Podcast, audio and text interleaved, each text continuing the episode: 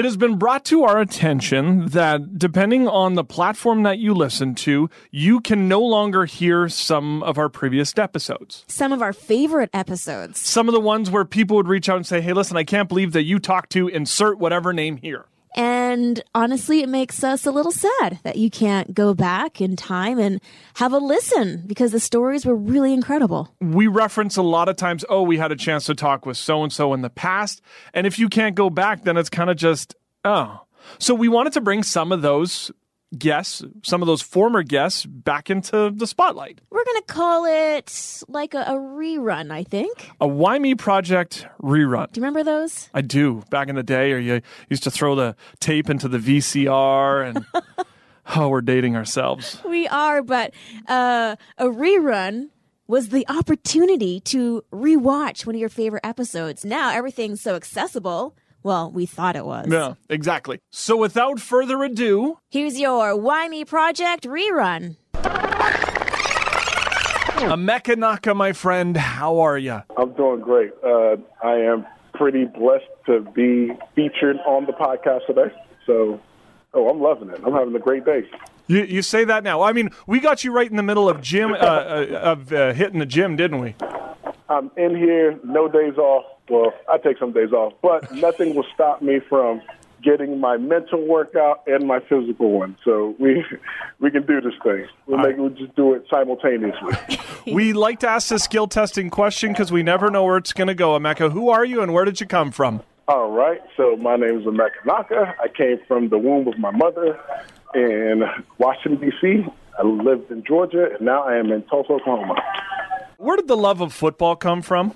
So to be honest, it, see, uh, football for me wasn't something that I played out of sheer passion. It was more so something that I played out of the fact that I was big, athletic, and was just good at it. And so I tried out for a team, made it, and it was people that always, you know, freak. I could, I was tall, I was big, and I could run fast. so I loved being good at something, and did it to, to, to the best of my ability. At what point, though, did you realize, or that you could almost make you know football a career, and you were really that good? After I had joined a semi-professional team in Oklahoma, and after the first year we won the championship, by year two I had began to make a name for myself, and it was one of those things where now you're starting to kind of look beyond where you're at, and you're looking at where you could be, and every kid desires to be a professional athlete. Uh, you know, you're playing a sport that you love. You are, you know, fame, got fortune, and you just, it's just awesome. And I wanted all of that. And at this point now, the evidence of, you know, a championship and, you know, what people are saying was something that like, okay, this is not just in my head anymore. It's like other people believe in this, other people believe in me it's time for me to believe in me. What about your parents? Were they excited about you going down the path of football, or were they rathered something else?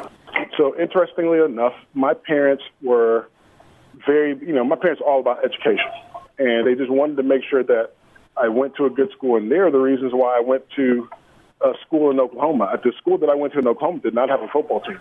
Huh. They just wanted me to get a good Christian education, and I was just really struggling in my young age with any kind of rules, regulations. And so I had failed a number of classes. I racked up some expensive F's. And football for me, football was like a second chance to right my wrongs. It was a second chance to make my mom and dad proud, to make my sisters proud, and to not be that kid that, you know, when people ask, what, what is your son doing? You're like, oh, well, like he's in school. So for me, it was huge in reestablishing and representing who I was to my family and my family's friends and everything. So I thought the F's would have stood for faith and football. It was faith, football, and failure for a while there. so was was faith then a big uh, part of your life as well? Absolutely. Um, growing up, my mom and my me, me and my mom, my dad, my my sisters, um, we grew up, you know, just my mom instilled in us, you know, having faith in God, having faith in ourselves, and having faith in our family. And honestly, for me, it's the one of the biggest things that has gotten me through any, you know, all the different adversities that I faced. It's yeah, it's been a key factor in who I am as an individual. Was there a defining moment though where the faith kind of shifted from being something your mom was instilling in you to something that um, was your very own? You know, with the work that I do with young people and with the work that I've done with young people in church in particular, I always speak about, you know, when you're young, when you're a kid, you're growing up, you're growing up under the roof of your family's faith. You know, so when you're a child, when you get sick, mom and dad are praying for you. Your, you know, adults are praying for you. When you turn to be, you know, you're you're in their faith house. When you start turning, you know, 10, 10 years old, 11 years old, you know, you're taught to start to pray for yourself. This is how you say a prayer. Um, this is who you're praying to, and this is how you pray. You know, you, you start to kind of build your own foundation for your own faith house that you'll move into when you move out of your parents' faith house. And for me, I grew up with a faith-filled family who raised me with a solid foundation. I felt like once I kind of got out of my own house, I I put a layer of sand on that foundation and then built everything up on top of that. We all know what happens when the storms come. And, storm, and a storm came. Uh, my my whole house was was shook and uh, and crumbled to its core. Well, I, mean, you, you have this faith, you have this love for football. Then let's talk about that storm. Tell us about that night in uh, Arkansas in 2009. And so, um, my team, we're playing a game in Arkansas. We drive down there that day, and it's like a normal day. Um, I remember just even pregame, just kind of laying out and just you know, uh, just loving the the atmosphere and the the setting of a big time game. Before every game, I would call my mom and we would pray Psalm 91 just over myself and over the uh, the players and just things just just for protection. I remember trying to call my mom and she wasn't available and I called my dad and he told me that she was actually on a flight on her way to Texas for a conference. And so I I did my prayer and started playing this game. Um, we go up, we're up like 28-0 and I just made a play on defense and we're coming on kickoff, and so I'm like, oh, I'll go out there on kickoff. It's, you know, we're dominating. Like, let's go ahead. Let's, it, you know, now it's fun. And I'm going down this kickoff, and I was known to make big plays and and just known to be able to move well, especially on kickoff. And I go down to make this tackle, a play that I've made a hundred times before, and I make the tackle, boom, crack I hit this dude and he goes down. I go down and he stands up and I am still down. And I was trying to register what was happening. And I just thought that I had, you know, hit my funny bone or something like that, that I just needed a breather. And so my teammates are asking me to get off the field. And I'm telling them I need a couple seconds. And then it was apparent that after a couple of seconds that something just wasn't right. And so trainers came out and they are like assessing the situation. And I can see them like yelling back and forth to each other. I try to take my helmet off and I can't control anything. My arm is locked up and I am just like kind of bewildered as to what's happening. And so I can hear them screaming back and forth. I think it's C5, I think it's C6. It's not making sense to me. And so the time is starting to go where they're trying to calm everyone down, and I'm trying to calm down because uh, I just ran down the length of a football field, and so I've got pads that are fastened securely to my chest. Um, I'm out of breath, and I've got this helmet on, and now my breathing is starting to change. I cannot catch my breath at all. It's like trying to take a deep breath, but all I'm getting is shallow breath. And if you've ever been underwater for a significant amount of time and you come up, the one thing you want to do is take that one deep breath that kind of lets your body know it's like, all right, we're under control. Like now you can start to breathe normally. And I was trying to do that and could not suck in enough air. I'm really on this field thinking to myself, like, what is happening? Am I having an asthma attack? Everyone's saying, like, you know, just stay calm. And in my head, I'm calm. Like I, my, I do not panic under pressure, but I am trying to tell my body that we are calm, and my body is telling me, no, we are not. And so it's just shallow breaths, and it gets insane and before I'm able to just kind of calm down. And then what I didn't realize is that I couldn't, you know, one, I, I felt, I didn't realize I couldn't move. And what I didn't realize that C5, C6 was the level in which I had just broken my neck um, and suffered a spinal cord injury. And so as they were, uh, I remember them holding my leg up and asking me a couple, a series of questions to, to find out what my you know, uh, what my level of coherency was. And I was completely there. You know, I told them exactly where we were, the date, the time, what was happening. Um, they're holding my leg up to me, and I'm looking at my leg, and I'm like, okay, that's my foot, that's my ankle, shin, knee, thigh. Yeah, that belongs to me, and yet I cannot feel it. To make a long story short, ambulance finally gets there. They strap me up to the stretcher and uh, you know, this whole while they can't take off my helmet, they can't take off my pads, they can't move me. And so they get me into the ambulance. Um, I'm really trying to let people know that I'm going to be okay because that's what you do as an athlete: is you wave, you throw a thumbs up. You got to let the people know that you're all right. And I tried to do everything that I could, and I could not move anything. And so they get me into the ambulance, wheel me to the hospital. They would cut everything off that night. I would do an MRI and then undergo a nine hour neck surgery to repair my broken neck at the C4, C5, C6 level. Did you think that you were still going to play? Did you think that this was just a, a freak injury and that you were going to be able to get back out there? Absolutely. So when I knew that it was serious in the sense of like, all right, I'm going to the hospital. I understand that. I get that. I knew that it was a serious enough injury because they told me that I was going to have surgery. And even in all that, I'm not panicky or worried. Heck, I've never broken a bone in my body. I'm not worried about the fact that I'm in the hospital. Like, look, I'm Superman. Like, this is gonna, this too shall pass. Had the neck surgery, and I spent 10 days in ICU in Arkansas. And after 10 days, they brought me back to Tulsa, where I would do three weeks stabilizing my entire focus was getting out of the hospital. My entire efforts was put into once I get out of the hospital, then I can go back to doing what I do. That was the plan. And so when they approached me with, yo, this is therapy, you know, we're doing therapy in the morning, we're doing therapy at night. It was like, okay, look, that's that's no different two days. Look, wake me up. like in fact, I'll, I'll, I'll be awake waiting for you to get here.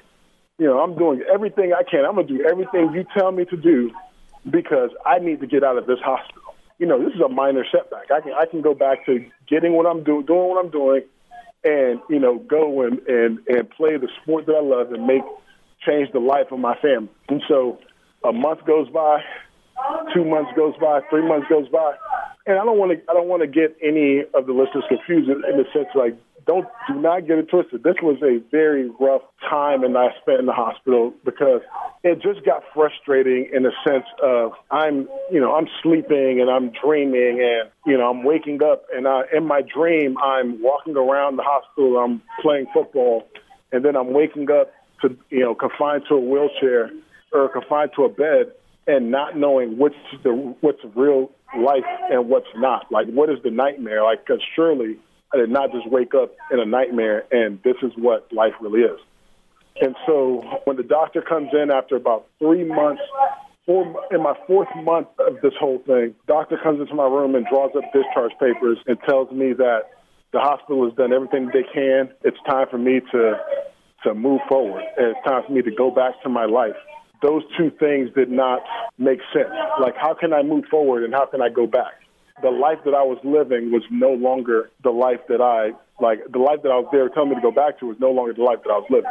That's that's probably one of the hardest revelations and one of the hardest pills to swallow.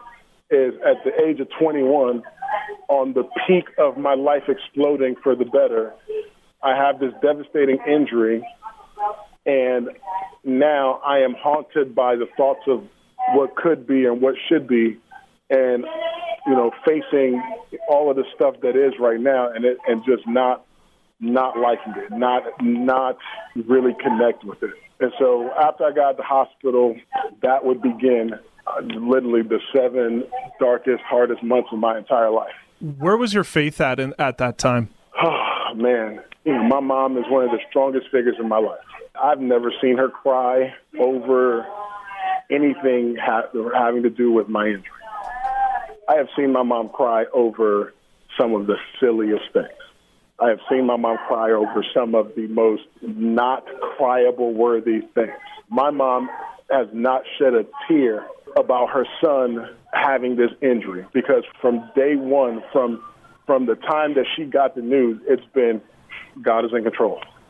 I'm telling myself, like, I am not going to ask the question. I am not going to ask this question that is, like, lurking in my mind. I get out the hospital and this, it's hard. It's, it's, it's me and my dad, my dad moved out here to help me. Everything in my life has slowed down. Nobody is around anymore like they were when I was in the hospital. Friends' lives got to pick up, and my life is stuck on pause. And I'm just telling myself I'm not going to ask this question. Four months goes by, five months goes by, six months goes by, and I just break down. God, I need to know, like, why? Like, why me? Like, what? Like, I, I'm not perfect, but I'm not, uh, uh, uh, I'm not terrible either. Why is this happening to me? Where, you know, where does my life go from here? Man, I can honestly tell you that sometimes when you ask a question, you better be ready for the answer that you're going to get back. like, why me, man? Why is this happening? Why did this happen? I'm only 21. Like, I got things to do. What's up? The word that I got back was almost like a almost like a, a, a holy clapback. Like, you, you, how dare you ask why? If you're going to ask why this, there's a ton of stuff to ask why about. If, if you're going to ask why did this happen, why does you know a, a, a father lose a son? Why does a mother lose a daughter? Why do parents lose children? Why do people die in in uh, natural disasters? Why are people enslaved? Like there's a why do people get divorced? There's a number of whys. There's an endless number of whys that you could be asking, that people could be asking if you want to move forward, the question that you need to be asking is how. And it was like, oh, I hear that. So then instead of asking why, the, I turned from why to how. It's like, all right, how can I use this then? Like, how can, how can I pick up the pieces to my life? How can I come out greater than what went down? How can I rise from the ashes like a phoenix? How can I still impact the world? And how can I still impact people God, how can I still like you know worthy? And it was one of those things where the, the answer I got back was like, you you never lost worth. Like I never lost my worth. You know, a crumpled up hundred dollar bill is still worth a hundred dollar bill. It really took it. It really shifted my life. I honestly feel like that stance it changed my entire stance because now it wasn't like asking why made me a victim. Asking how made me a victor. Asking why made me take a stance of something happened to me. Asking how turned it into this probably happened for me. And so from that moment, it was like, all right, what you know, what what opportunities are out there that I'm not look that I'm not seeing because I was so focused on me. And so I took the, I lifted my eyes and took them off of myself and started look, putting my eyes on others. Started volunteering for a local youth group um, and really just started to serve people. And the craziest thing happened because here I was feeling like that I was in this position of weakness. Um, I thought I was weak here because I'm here in this wheelchair, and and people would ask me like, "So what happened?" And I I tell them like, "Hey, look, I broke my neck in a football accident. Um, you know, are you sad? Are you mad? Are you depressed?" Like, eh.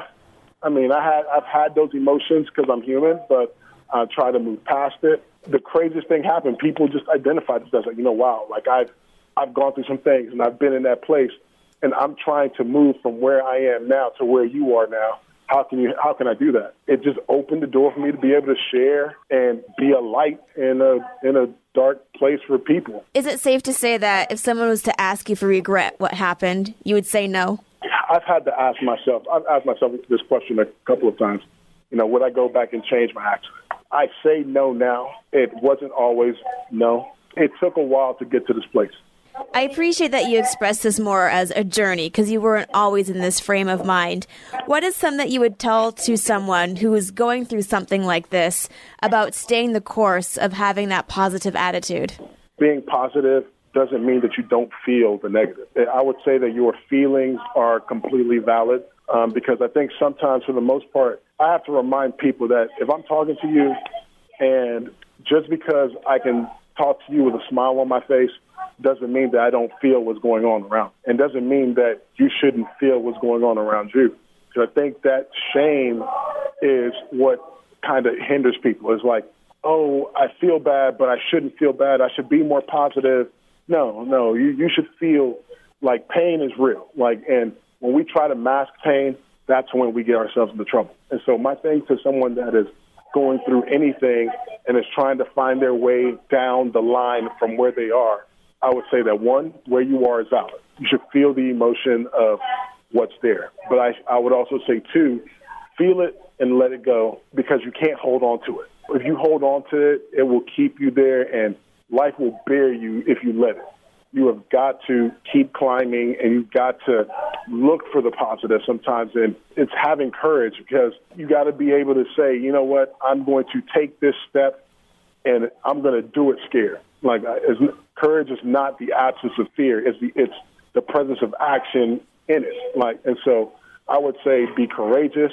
Sometimes be courageously optimistic. If you fall off the bike, dust yourself off, get right back on. You you had said that you weren't as uh, you goes. I'm not as strong as I once was. Put into the situation that you were in takes a lot of adjustments. How tough was it, or is it for you to then have to rely on others? Oh, good lord, that is that was so hard because as individuals, we don't like asking for help. And even growing up as a man in this world, society puts pressure on you that you're supposed to have it. You're supposed to have it all together. You're supposed to be in the, you're supposed to be independent. You're supposed to do things for other people and not be have things done for you. And so it was a very tough adjusting curve because not even that, it's the frustration of like this cognitive dissonance in my mind of like things that I know that I can do now, not being able to do it and asking someone to hand me the remote that's two feet from me open this water bottle. And when I was in the hospital, it was like feed, like people had to literally feed me and wash my face. And it felt like the most not demeaning because it wasn't out of their, it wasn't like they were trying to do. It was more so like for me, it was demoralizing, and it's just like this is not what my life's supposed to be like. I'm, I'm supposed to be the guy that's helping you. It was a big learning curve. It was, it was kind of getting okay needing help because one thing is that we all need help. I think that for me, I am just I am just very fortunate that because of my accident and because of I am now dependent, it's a false sense of dependency and independency that we all operate with. Nobody in this world does life by themselves. And so I just have more of a clearer sense of the other side of the coin. I get to ask someone to be vulnerable with me and to, you know, put hope in humanity and have humanity succeed at that. Again, it's something that I get to do. It's, it's I get to ask I get to ask for help now. Like I get to to let you understand that we are so much more alike than we are different. You see yourself in me, and I see myself in you.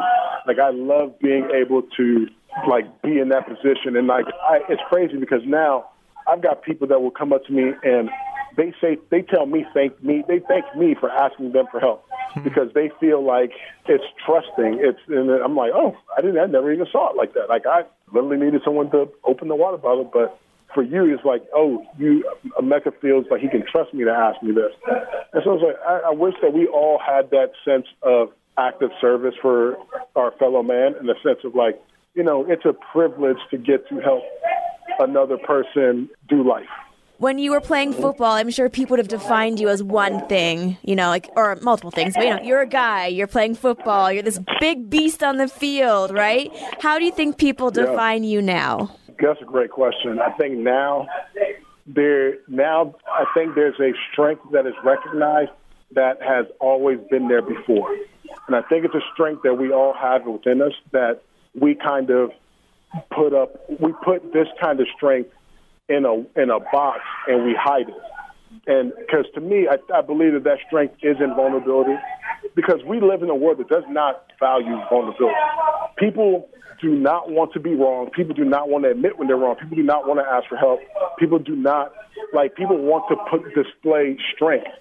And when for me, what I've noticed is that when I roll into a room, like my vulnerabilities are, are on full display you can, I mean, I don't have to say anything for you to know oh wow, this guy's been through some things. Like, like I, I like he he has gone through some things, and so people will openly share about things that they've gone through. It's such a a powerful feeling to know that you know I you know just by sheer being vulnerable, it gives you the freedom and the permission to be vulnerable back. And to me, I see that as the strongest thing out there when it comes to social connection because that is we all connect on vulnerability. Like your best friend is not your best friend because you're the best at dancing or you're the best at singing or you're the best at playing video games. Your best friend is your best friend because you've seen them go through some things and you've been there for them.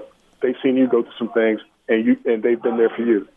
We connect on on vulnerability and I think that when people see that I think people view it as a strength now, and it, to me, is the strength of social connection. You do the motivational speaking. You you uh, you're coaching. What's next? What is the next? If you were to look ahead, what is the plan for you? So this year, I got my master's degree um, in human relations uh, with a focus in clinical mental health counseling. I need to. I probably need to start doing the work to get my license um, but I really wanted to just expand more with my speaking and coaching. Um, I'm working on writing a book, um, and I think that'll be a good avenue to kind of get some, you know, get some of the deep, deep stories out and take people to exactly where I was and things like that. So I, I would say that the book is the next thing, and just continue speaking and coaching. And my counseling practice would probably be like something that I just I just want to have that in the tool belt, um, just in case. You know, we got a lot of hurting people out there, and so I'd like to be a you know a, a helping hand uh, for anyone that's going through some things. You know, that coaching can go so far, counseling can go so far, but when I have like you know hammer and screwdriver, we can solve some problems. I might throw something in there, duct tape so like now we're we're covered on all bases. you can follow that man on uh, social media. It is at Emeka Nnaka or emekannaka.com. We got him at the gym putting in work. Brother, we appreciate you and thanks for taking the time. Yeah, no problem. You guys have a great one. Don't forget to download on Apple Podcasts, Google Play, Stitcher. Make sure you tell all of your friends. You can review five star on Apple Podcast and or check out faithstrongtoday.com.